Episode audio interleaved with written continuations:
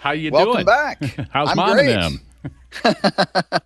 uh, I'm doing great. What's we it- had a busy couple weeks. Yeah, you sure have. I know you and Skylar and Jen covered uh, the state of the city last week. Um, what does it feel like, Mayor, to sign uh, the paperwork for a twenty-five and a half million dollar closing on a state farm building that'll become a public safety headquarters?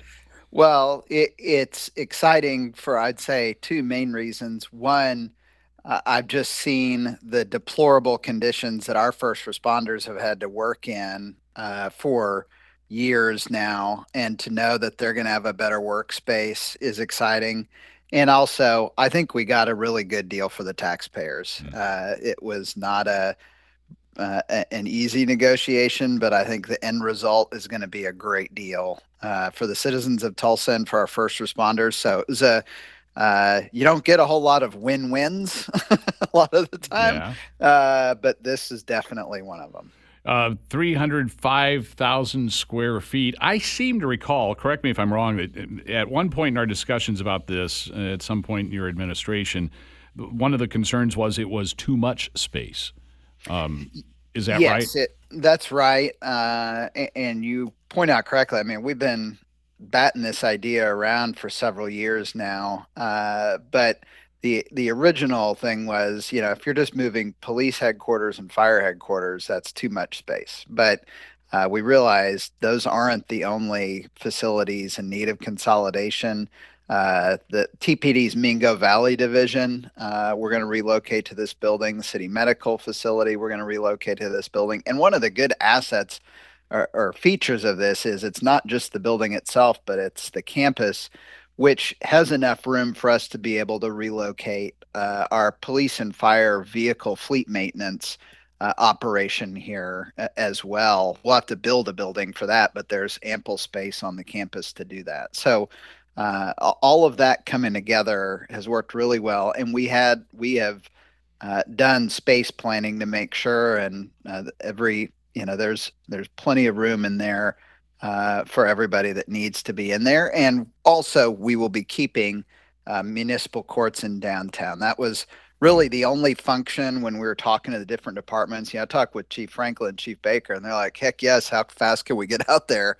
Uh, but talking with our municipal courts, you know, they they feel it's important for them to be in close proximity uh, to the county courthouse so that attorneys can get back and forth really easily. That makes all the sense in the world to me. Yeah. So we're just kind of waiting to see what the county decides on their courthouse discussion. What other sites did you look at? Uh, we looked at a number of them, and uh, one as recently as about four to six weeks ago, uh, because while we've been in negotiations with these folks, you always want to keep all your options open. So we've looked at a number of facilities. I really don't want to get into specifying them because the people who are selling those are still trying to sell them, Mm. and and I don't want to get in their way uh, of doing that. Uh, but for us, for our needs, for the price, for the location, uh, and for the way the building has been maintained, this was far and away the best option for the city. Uh, uh, the the people that the uh, real estate entity that owns that building has, even though it's been vacant for several years now, has been maintaining it like it's fully occupied. So uh, it, it's in great shape. It's it's going to be a, a tremendous asset for the citizens. So, uh, 25 and a half million to purchase it. This comes out of the 47 and a half million that was part of the Improve Our Tulsa 3 uh, package that voters approved back in August. So the remainder of the money is moving costs and and uh, what renovations that need to happen there. Yes, I mean, uh, so there's several things that need to be done. Uh, one, I mean, it is a corporate office building. While it's a great building, great space, there are things that if it's going to be a public safety headquarters, we need to improve from a uh, fiber optic connectivity standpoint, from a fencing and parking standpoint, and just you know realigning some of the space within the building uh, to fit the needs that our different departments have. Now we're we're, we're fortunate because the walls inside this building, most of them are modular walls, so you can move them around Mm. fairly easily uh, to reconfigure space, unlike you would if it was, say, all bricks and mortar. Um, but yes, that the amount that was in Improve Our Tulsa Three, we think we can do everything we need to do within that budget. Uh, but but there are relocating, you know, police and fire out of buildings that they've been in for 60 years, uh, and things like that is is going to come with some cost. We're talking to Mayor G.T. Bynum, 736 on the KRMG Morning News. And the plan is to move in next year? Yes, yeah, we want everybody in that building uh, by fourth quarter of 2024. That's the goal. Oh, all right. Look forward to the uh, the grand opening when it happens. Uh, Me too. Should be very interesting to see. Uh, what else is going on this week? Get me caught up since I've been out of the loop. Well, really, uh, at least for me, the big thing is following through on a number of the initiatives that we uh, outlined in my State of the City speech. Uh, so we have uh, we announced a domestic violence commission that'll pull together a lot of the stakeholders here in the city that can help us address that. We're working right now to get that set up.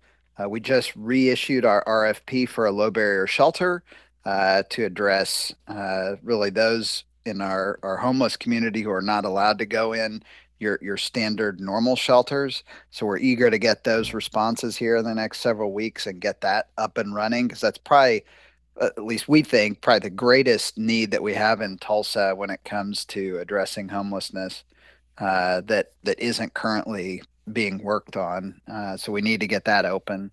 Um, and, and, then there are just a whole lot of things that come up uh, with the end of the year Oh, uh, yeah, as yeah. we start to look ahead to that. We're making sure all of our snow and ice uh, equipment is all fully tuned up and ready to go. Uh, and I think we'll be doing a press conference on that here in the next couple weeks, just to remind people about being uh, weather aware as the winter approaches. Speaking of reminders, Jen reminded me that uh, they got an open mic last week about the public safety building and a possible name for it. Let me play this for you. I think they should rename that street Craig Johnson Court.